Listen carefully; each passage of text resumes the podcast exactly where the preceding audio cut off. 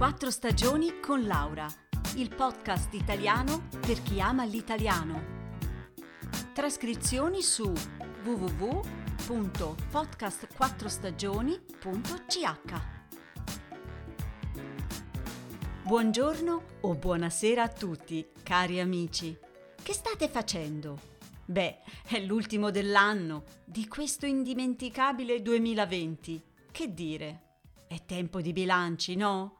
A essere sincera, non saprei proprio da dove cominciare.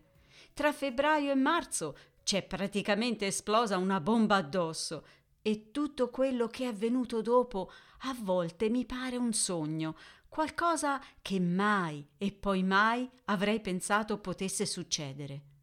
Però non sono qui a parlare di quest'anno, ricordando le cose brutte. No. Mi conoscete, vero? Io cerco di trovare del buono in ogni cosa e quindi oggi voglio parlare delle cose belle che mi sono successe in questi ultimi mesi.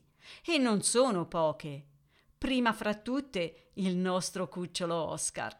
Adesso ha un anno e mezzo, è cresciuto tanto e ha portato me e il mio compagno ogni giorno fuori, nella natura, a camminare e a godere della primavera, dell'estate, dell'autunno e adesso dell'inverno.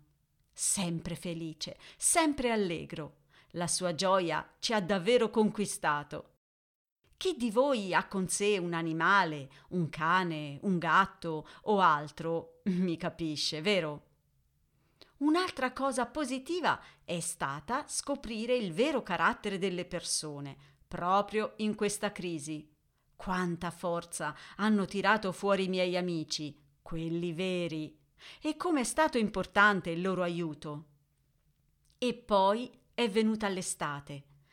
Ah, finalmente un sospiro di sollievo e molti di noi sono potuti andare un po' in vacanza, rivedere l'Italia che tanto, tantissimo c'era mancata. Quelle due settimane di luglio per me sono state meravigliose. Ma c'è anche da dire che in questi mesi ho scoperto tantissimi posti nuovi e poco conosciuti del paese dove vivo, la Svizzera. Piccoli borghi, chiesette nei boschi, panorami mozzafiato. Ecco, secondo me bisogna concentrarsi sulle cose belle, anche nei momenti brutti. Forse ha maggior ragione, soprattutto nei momenti brutti. E adesso come vivere questi giorni di vacanza in cui quasi non possiamo incontrare parenti e amici, non possiamo andare a mangiare fuori o, che ne so, vedere un film al cinema? Beh, io li sto passando come ho imparato a fare durante tutto l'anno. Incontro qualche amico all'aperto, faccio tante passeggiate con Oscar, leggo un bel libro, ascolto la musica, Certo, sarebbe stato bello ospitare la mia amica Lisa qui da noi, come l'anno scorso. Ci eravamo divertiti così tanto insieme. Ma lei, in questi giorni di festa, non si può neppure muovere dal comune dove abita. Figuriamoci uscire dall'Italia.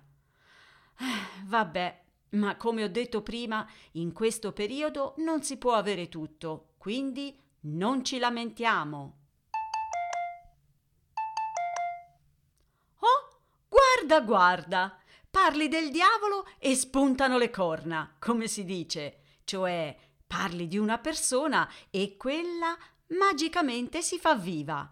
Sentito, mi è arrivato un messaggino. Volete sentirlo anche voi?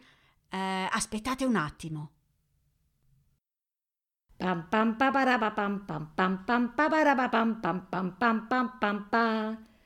Ciao Laura, sono Lisa ti chiamo per farti gli auguri di buon anno per un 2021 felice. Speriamo che il tempo migliori e che non sia come per Natale. Pioveva così tanto e ha fatto così freddo che sono rimasta in casa davanti alla stufa, sdraiata sul divano, con il gatto che faceva le fusa e un buon giallo di manzini. Meno male che ho scoperto l'assassino prima di mezzanotte Così ho potuto scartare i regali.